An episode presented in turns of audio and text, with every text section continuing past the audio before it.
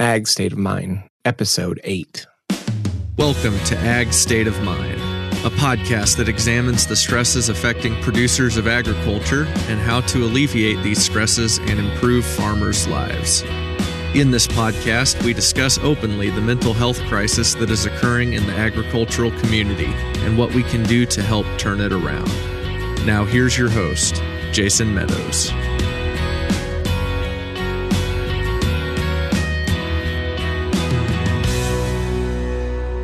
Greetings and welcome to this episode of the Ag State of Mind podcast, a member of the Global Ag Network. I'm your host, Jason Meadows, and today on the show we have Peter and Paula Hynes. Peter and Paula own and operate a grass based dairy in County Cork, Ireland. So, as of today, they are my first international guests. So I'm pretty excited about that. Um, I heard first heard of Peter and Paula on the Rock and Roll Farming podcast. They were on there promoting their Raring to Go mental health workshop and charity auction. So after listening to their podcast, their interview on there, I reached out to Peter on Twitter and asked him if he would be interested in recording a podcast for our show for Ag State of Mind. And he was more than willing and eager to jump on a call with us we kind of had some time zone discrepancies. So that is something I am.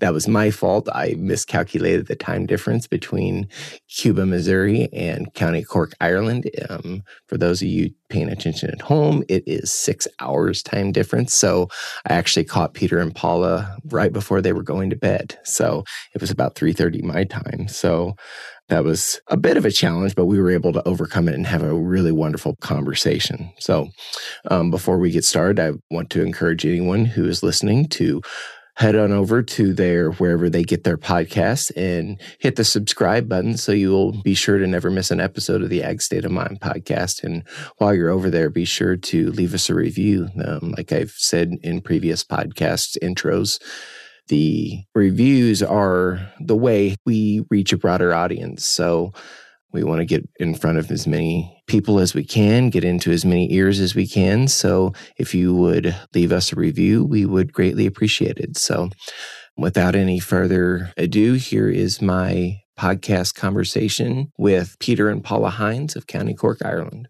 Peter and Paula, how are you all doing today? Fine, thanks, Jason. Great, thanks everyone will notice that the uh, the accents coming from Peter and Paula are just a little bit different than uh, you'll typically hear on the show. Can you guys tell me a little bit about you and where you're from?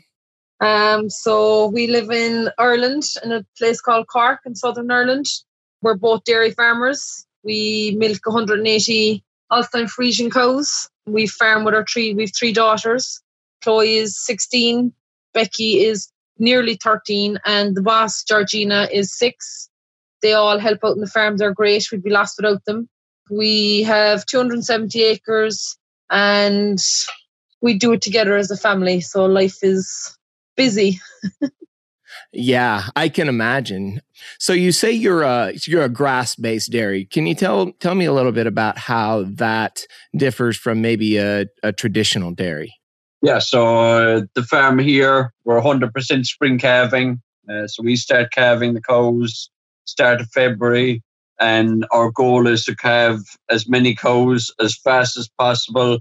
We hit close to 90% in six weeks, and from the 1st of February on, the cows go straight to grass. So their diet is 95% grass, and we can achieve somewhere between 300 and 320 days of grass, uh, feeding about five, 600 kilos of dairy ration per cow, and we're getting close to 500 kilos of milk solids per cow produced. Wow, that's incredible. 300 plus days of grass. That's, uh, that's remarkable. Is that typical for Ireland? I suppose it's the way research has kind of directed Irish dairy systems uh, in the last decade that I suppose, the most efficient and I suppose also environmentally friendly way to produce dairy is to do maximize your days of grass. And for us, it's a low cost system. So with the fluctuations in dairy in global dairy markets, if the milk price does crash, we're always in a strong position to to, to ride through the low points, and um, it becomes a pretty streamlined uh, system to run. I mean, like we're I suppose the climate here suits it, and uh, we're lucky we're we're Ireland is exceptionally good at growing grass. We get plenty of rain, mm-hmm. uh, sometimes a, a, little bit too much, but we also have a mild climate, so the grass is growing over the winter. And by measuring grass weekly and entering the figures into computer programs, we can man- manage the grass based system, looking at how much grass we're growing per week, what the demand is on the farm, and then also producing enough fodder to, to last us in the winter when the cows are housed. So that's that's incredible. That's uh, sounds like you guys have a pretty management intensive system going there. That's uh, that's really remarkable. And if I remember, if I read right, Peter, you you are pretty new to the ag sector. Is that am I remembering that right? And that you just recently, not recently, but less than less than a decade ago, went to went to ag school. Yeah, I only started farming in 2010. Uh, went to agricultural college and took over the farm here. And at the time, uh, had 50 cows and kept a few beef cattle. And um, then in 2014, Paul was working in retail at the time, and I managed to persuade her to uh, to try her hand at farming and milking cows. And she milked her first cow in late 2014, and EU milk quotas were removed then in the start of 2015 and it gave us a chance to really push the farm forward and expand. So we put up new facilities in 2017, calved down 180 cows that year, new milking parlour, new barn for the, the couple of months that we are housed. And uh, yeah, give us great scope with the farm. And I suppose we've got a huge amount of support within the industry too, from researchers and the National Cattle Breeding Centre and even right down to our bank, I suppose they've always believed in us and where we wanted to go, and they were willing to support us. And I think for uh, a farm with absolutely no money in the bank uh, to be able to borrow half a million euros and put up new facilities, uh, just showed the, the, the relationship that we had with everyone in the team that they were committed to the end result. And uh, thankfully, we have a lot of that debt paid down now in a short space of time and uh, looking to the future and where where will we go and I think there's opportunities for us to diversify in time. That's incredible. To have support like that to I mean to go into a, a basically, you know, an unknown venture is pretty remarkable. Um it's all about the business plan. Yeah, no, you're right about that. Yeah, no, without the business plan, there is no farm. So uh, I I applaud you all for that. It sounds like you've it sounds like you've got that all kind of uh, rolling in the right direction.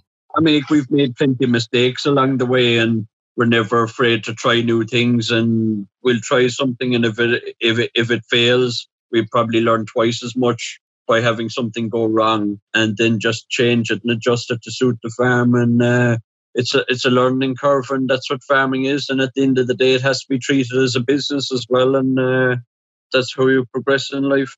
Yeah, it's hard to the farm.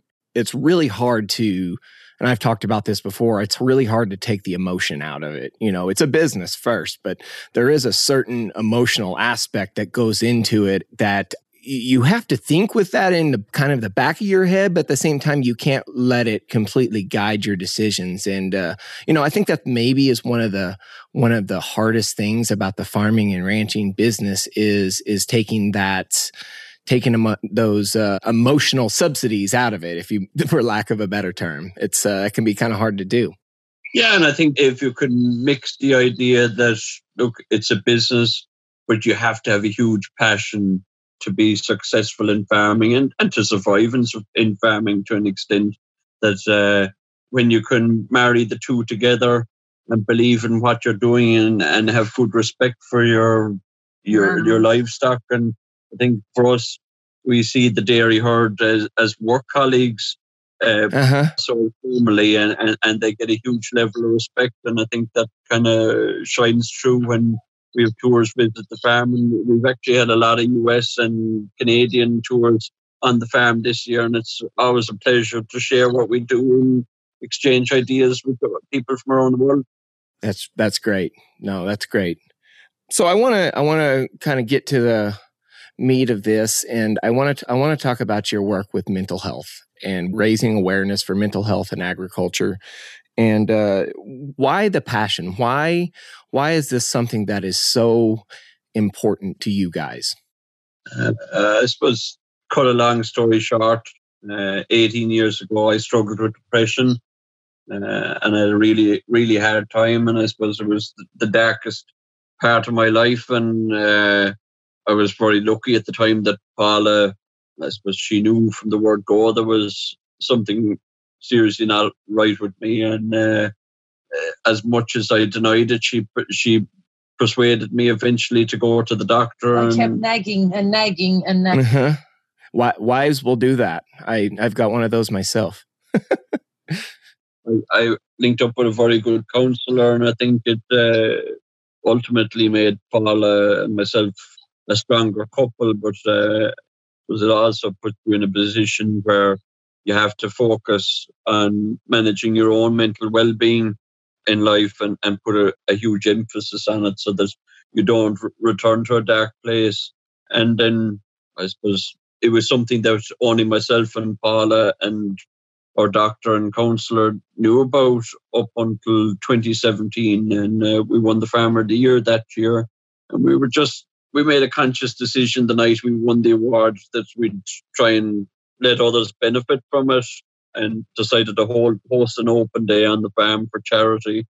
And we picked two charities. One was a, mental health charity called Aware, and the other was a breast cancer awareness charity. So in the run up to the open day, we uh, explained, we just said something on social media about why we had chosen the two charities. And I said something very small about why we chose a mental health charity and I got a, a, message from someone on social media that night, and I suppose look, they they were they were thinking of ending their life, and uh, it's just somebody that I connected to, and we chatted, and uh, still chat from time to time, but I chatted to them an awful lot at the time, and it it was a huge eye opener to us as a couple that by talking about something even so in such a small way, it was going to in some way help someone else.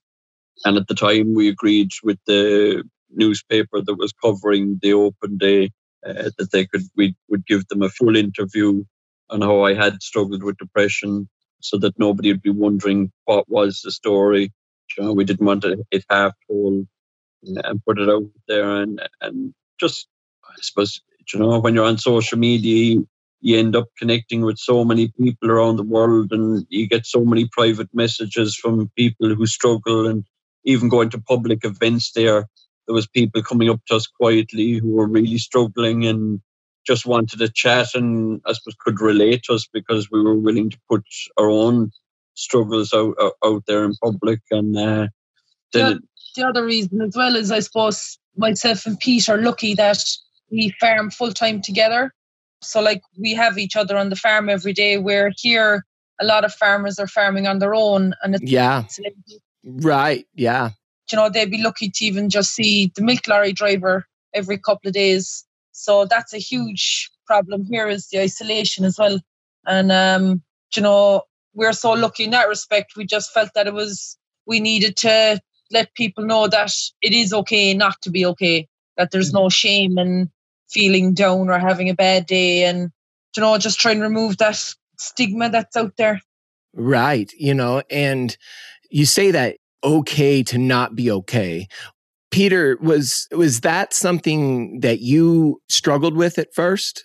You know when you first started talking to more people about it did it just eventually come to you after sharing your story over and over that you realized it was okay to not be okay, or was that something you were okay with before you started talking to people?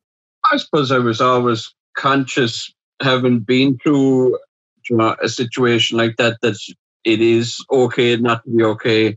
And I suppose you know, when when we discussed it publicly, even for us, it was always a, a huge challenge, and and still is anytime that uh, we do an in-depth interview that uh, talk about a lot of dark times in your life and uh, it's it's not the easiest conversation to have, but I suppose for us, it's it, it's seeing how it helps others that mm. makes it worthwhile having that conversation, and it encourages people to open up. And I, you know, like we we did a good number of interviews in 2017, and uh, we did a TV interview which we discussed it as well within that, and uh, I suppose we we we became ambassadors for the Tackle Your Feelings campaign in early 2018 with Rugby Players Ireland. And, and that's a mental well-being campaign that is aimed at reducing the stigma around mental health, but also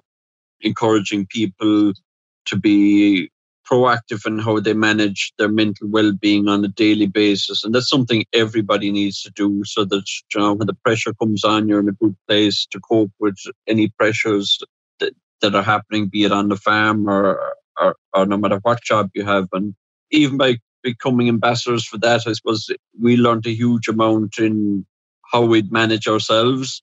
And I suppose it's, you know, it's a huge honor to be able to share that message for a campaign that's been so successful around the world and even you know, from the beginning how successful it was within the Irish rugby team and uh, mm-hmm it's just I suppose we in 2018 then we were we actually travelled to Kenya and we did a, a talk on the Tackle Your Feelings campaign and and uh, one story in Nairobi, which was uh, a huge pleasure to do. And uh, the fact that we we just happened to be going to, to Kenya anyway, it just tied in when we linked up with an organisation in in Nairobi. That yeah, while we're there, why not why not do this? I mean, we'd spread the message we were happy yeah. to give an afternoon uh, in the week uh, and meet up with an amazing group of students and uh, nobody from a farming background, but it's a common message and a common goal to, on how you manage yourself on a daily basis and um,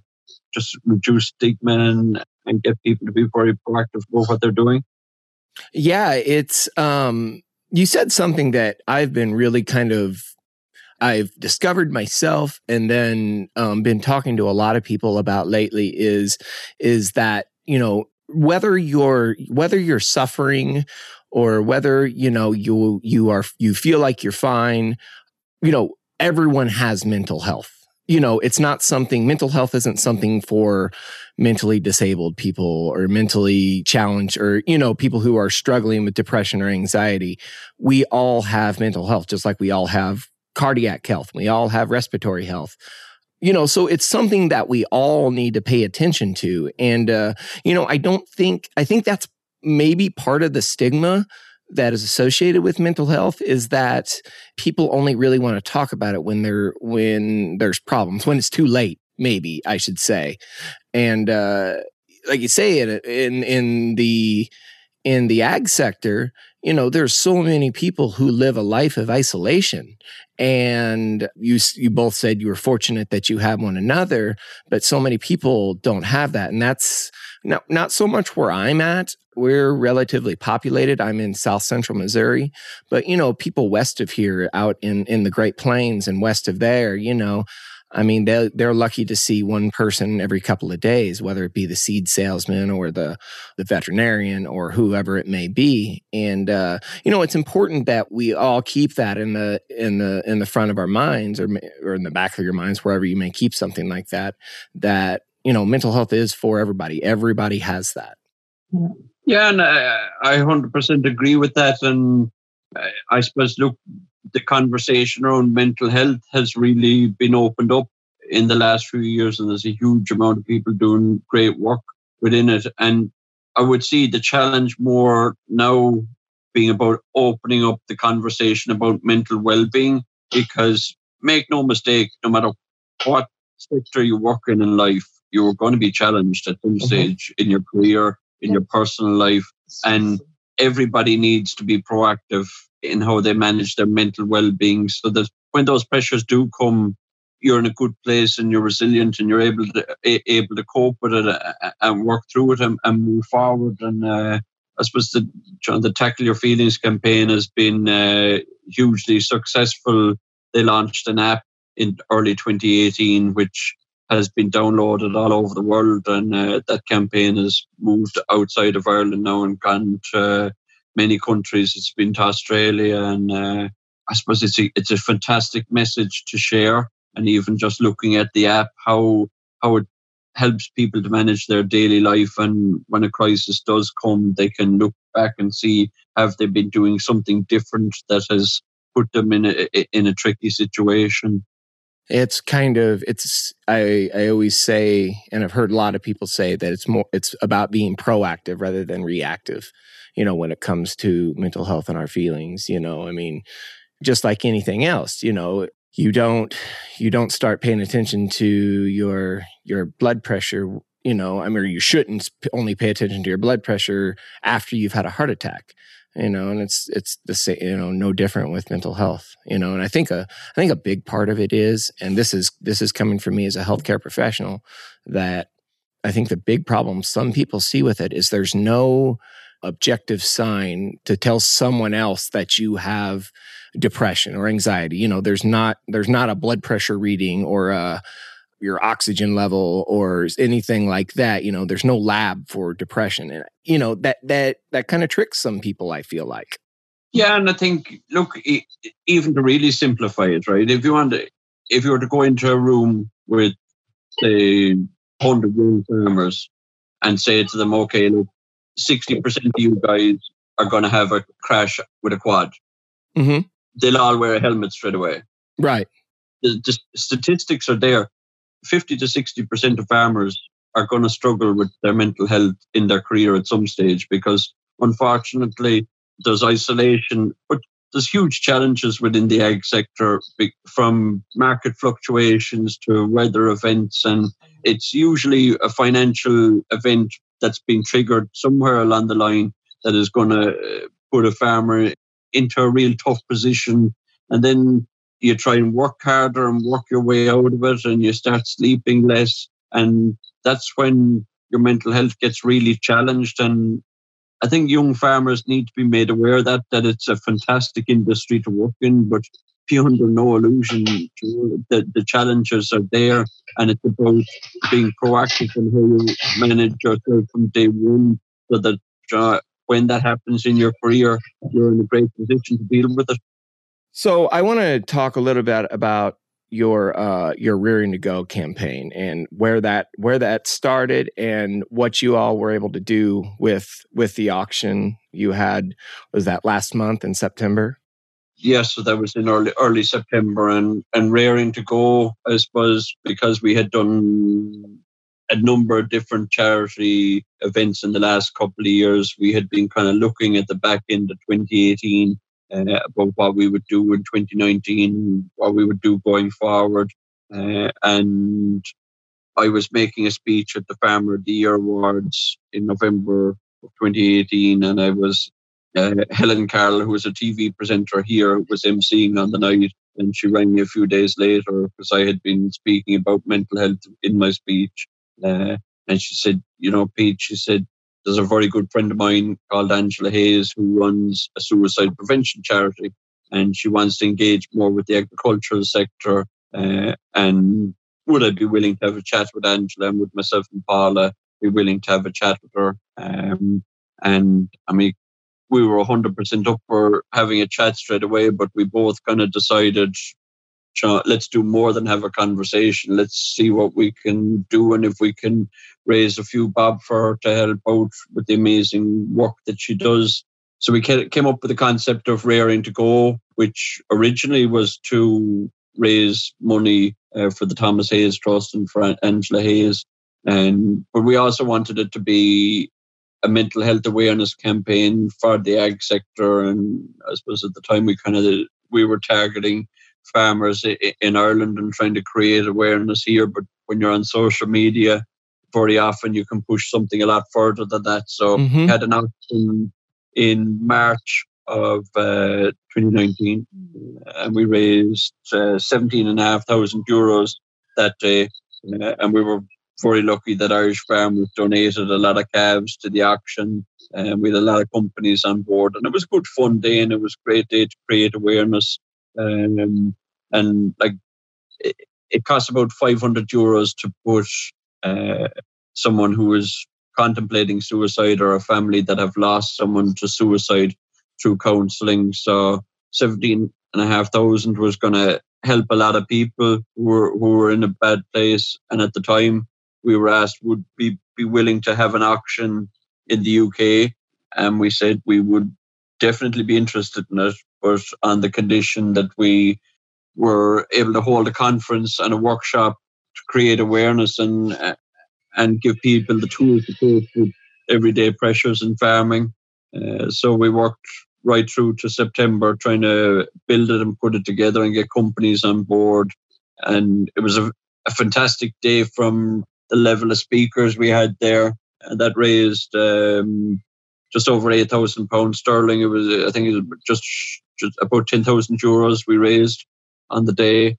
But I think it was the level of awareness that it created and and what it did for the conversation in the UK was the big part for us. I mean, the, the emails and messages that we got in the lead up to it and and just after the event was phenomenal. Like, and from people that we'd never met, don't know how they got our contact details, and it was really it was really humbling to see the conversation maybe being stirred a bit. And I suppose because we were two Irish farmers taking something to the UK when the sector's been really challenged with Brexit at the moment.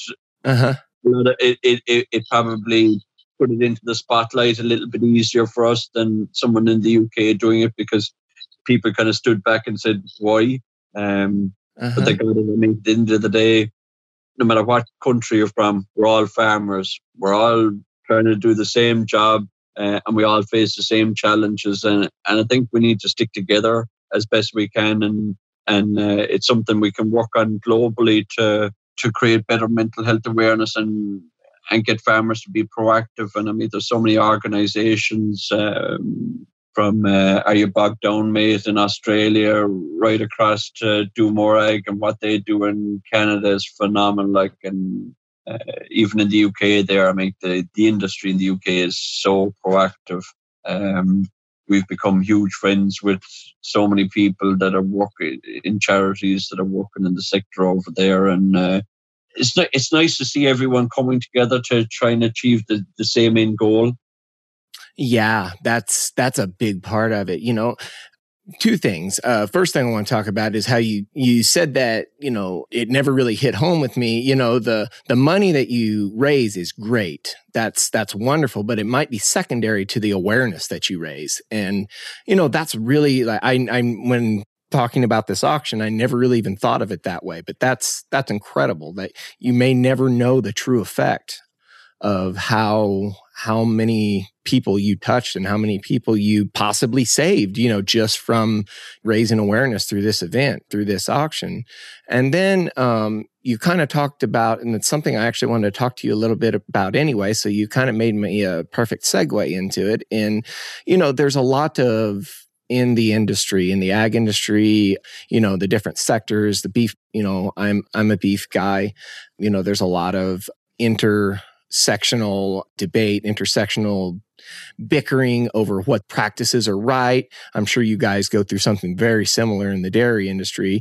And, uh, you know, how people can it's just like anything else, how people can turn to social media and start attacking one another.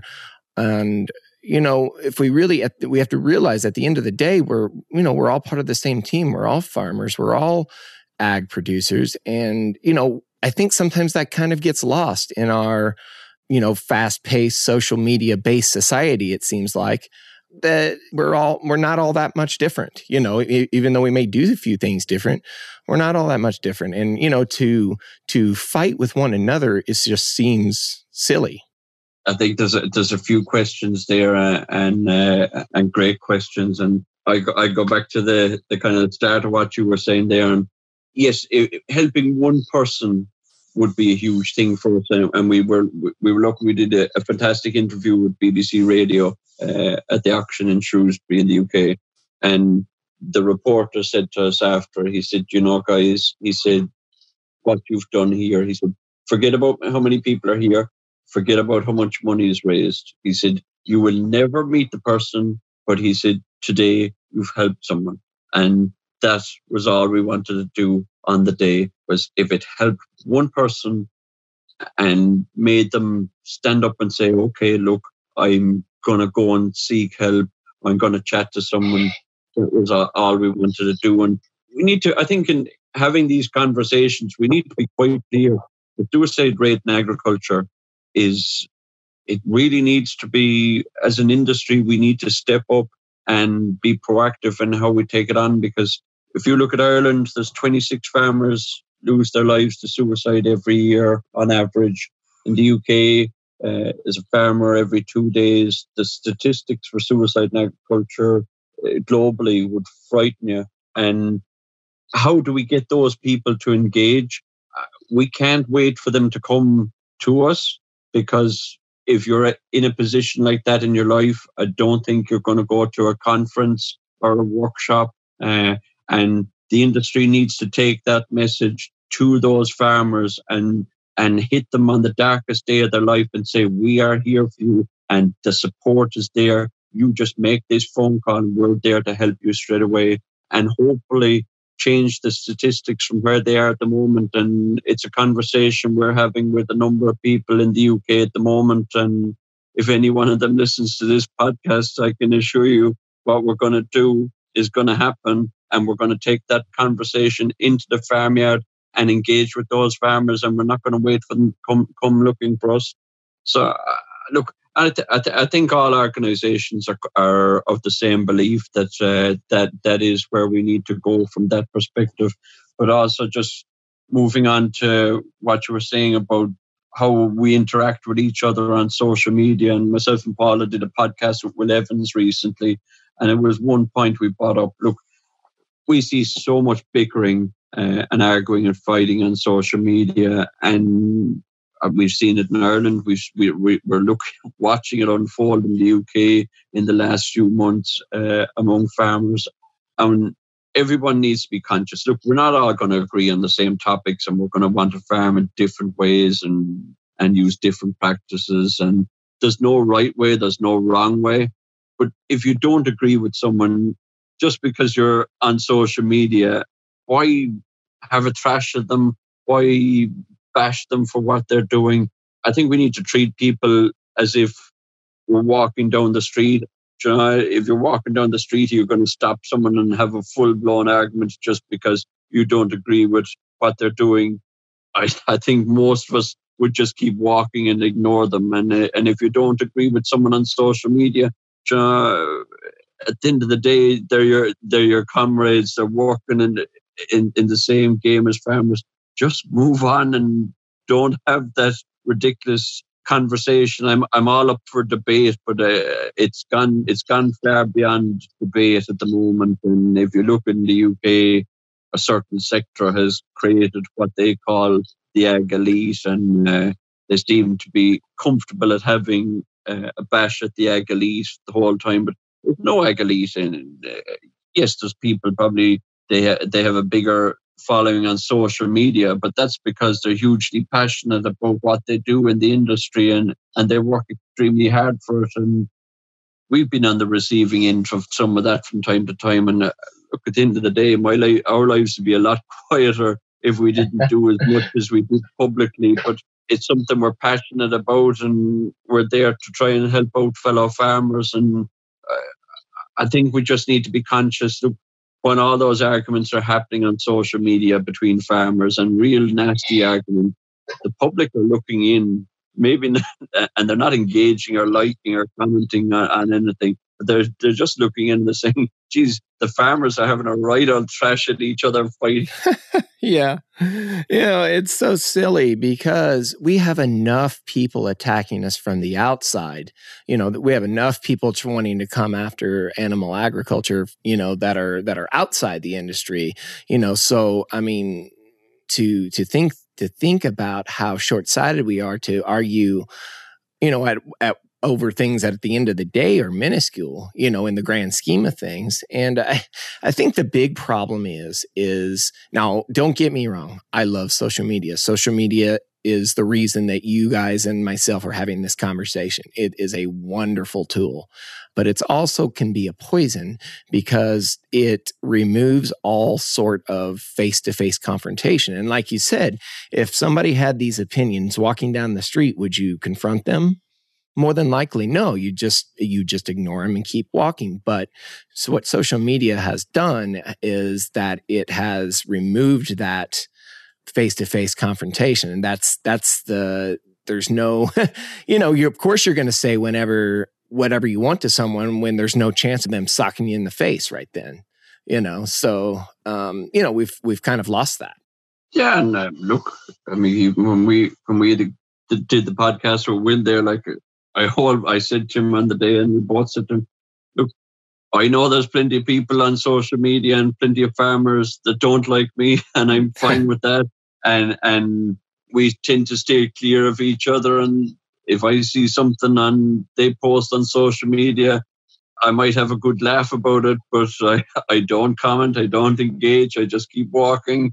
And uh, I generally, if I'm posting a comment on something on social media, I uh, I have a, a, new rule that I count to ten, uh, and I tend to get myself in less trouble. And uh, the odd time I, I, I only get as far as eight or nine, and I make it too an idiot of myself. But I'm, I'm trying to target ten all the time.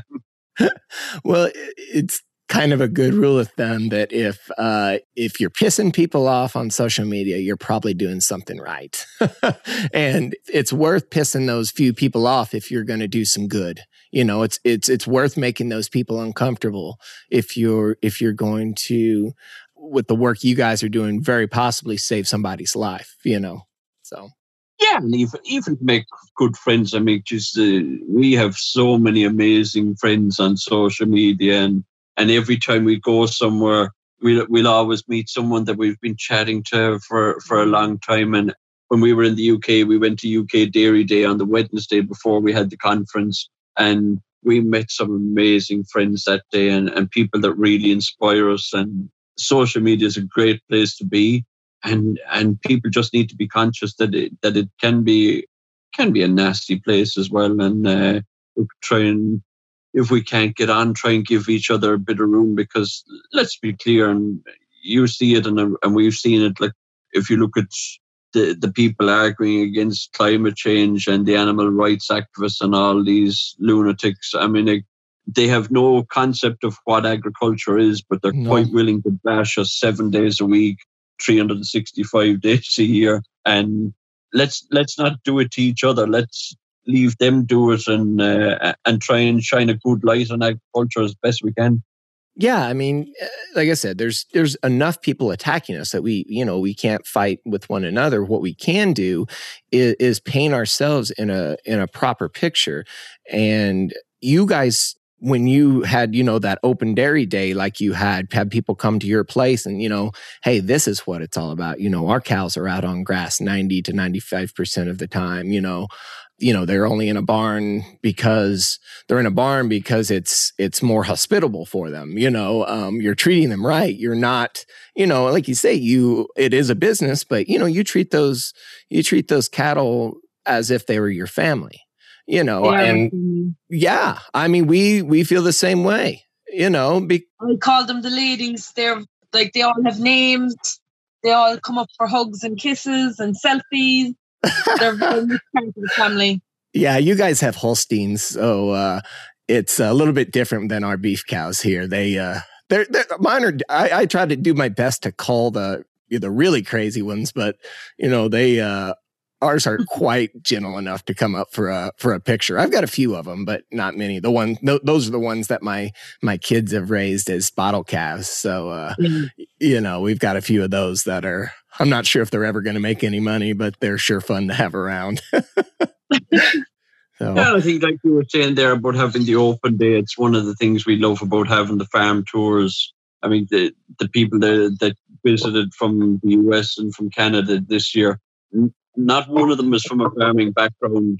And it's a great opportunity for us to, to, to showcase what really happens on a dairy farm and to get rid of the myths. And we have phenomenal conversations about glyphosate and uh, about climate change and about how how the dairy calf is managed and, and, and the bull calf is managed and it gives them a real concept of what happens on a farm and it's, it, it, social media then is a great way to keep in contact with those people going forward. And I think we are, we must all be conscious that as farmers we're we're our own shop front window whether it be in person on the farm or on social media. Uh, you know that's that's the, the picture that people are getting of agriculture. Yeah i mean it's it's super you know i don't know of an, a time any more critical than this than for us to you know to show up and be our best selves and be our you know be the best be the best farmers and ranchers we can be. And a quote i kind of thought about when you guys were talking in, in regards to social media was uh it was a, a quote from my organic I don't know who who came up with it, but it was a quote that my organic chemistry teacher in college told to us one time, and it says the only difference between the poison and the medicine is the dose. And I think that's kind of applicable to social media and how we use it. Is uh, you know if if we use too much of it if we use it in a negative way then yes it's poison but if we use it right if we use it in you know the pinpointed right targeted areas, then yes, it's absolutely a medicine. So um, I've been thinking about that while we've been while we've been talking today, and uh, you know I thought that was pretty applicable. Yeah, no, great, great, uh, great quote. So. Today, guys, we're talking to Peter and Paula Hynes of Cork, Ireland. Um, they have been so gracious with their time here today. I'm very thankful for them taking the time tonight for them. We had a little bit of uh, scheduling conflict. Apparently, I can't do simple math here in uh, the Ozarks of Missouri. Um, I can't subtract and add by six. I thought I thought uh, they're on they're on uh, GMT time and I'm on Central time, and I it's plus six. And apparently, I thought six plus two equaled eight, and uh, or whatever. I don't remember remember the calculation, but they were very gracious and very. I'm very thankful for them being patient with uh, with me. So, uh, guys, do you have anything you want to share before uh, we part here today? Uh, look, I think um, we've covered so much, and it's been an absolute pleasure to chat to you, Jason. And uh, I think, John, the main message for us is look that if you are struggling, there's always someone out there willing to listen, willing to help, uh, be it a neighbor, uh, a friend, and and there's so many fantastic organisations out there willing to help, and and also John, for for anyone that's that's listening, I mean, it's so important that we be proactive in how we manage our mental well-being, and it's it's not a hugely technical thing to to do. Looking after your well-being, it can be eating well, making sure you get a good night's sleep, doing some fun things outside of working the whole time. Uh, for us, we go on date night regular, and that gets us off farm, and uh, they're hugely important things to do. Yeah, we do the same. You know, we make sure. Of course, we haven't. It's been busy. We've got we've got our kids playing all different sports and we've got fall calving going on um, you know so it's been kind of hard for us to get away but uh, you know we that's something carrie and i take a big uh, priority in our lives is like is is taking date pretty regularly so uh, i'm glad you guys mentioned that and it it seems to me like my values and my vision kind of line up with you guys and i i can sure appreciate that and i appreciate you guys um, all the work that you have done and all the work that you will do in the future. So how can people find you online on social media? So on social media i'm peter hynes 15 i'm at paula hynes 4 and you can also find our the rearing to go page on at rearing g uh, and then Paul is also on Facebook and Instagram. Uh, it's and Peter Paula Hynes on Instagram and Paula Hynes on Facebook. I haven't got to grips with Instagram. I'm just Twitter. Twitter's fine for me. Instagram is like starting Twitter all over again. I'm just a social media idiot. When I get off off Twitter, I can't cope with it you know just when i figure it out like just when i think i have social media figured out they they change something or they add something new and you know i see all these people doing all these things like and i'm just gosh, I, I can't figure that out. So I just I try to do the best I can, you know, but it's uh it's it's a struggle, you know, and I'm not I know I'm not old, but I'm not the young kids either, you know, so uh it's kind of hard to keep up with them. So uh my six my six year old can work the phone better than I can. Oh, mine mine too. I I have a 14 twin 8-year-olds and a 6-year-old and I mean they put they put things on my phone. I have no idea how they got there and I have no idea how to get them off. So uh, they just they drive me crazy sometimes. but uh, well, I really appreciate you guys being patient and taking the time here tonight. And uh, I know you're probably ready to go to bed soon, so uh, I will uh, I'll part with you and um, tell you again how much I appreciate you. Thanks a million, Jason. Thanks, Jason. It was our Yeah. pleasure. Yes, ma'am. Thank you. Thanks for listening to Ag State of Mind. We hope this episode has encouraged you. Be sure to follow us on Twitter, Facebook, and Instagram at Ag State of Mind. And don't forget to subscribe to this podcast on Apple Podcasts, Stitcher, or Spotify so you never miss an episode. See you next week.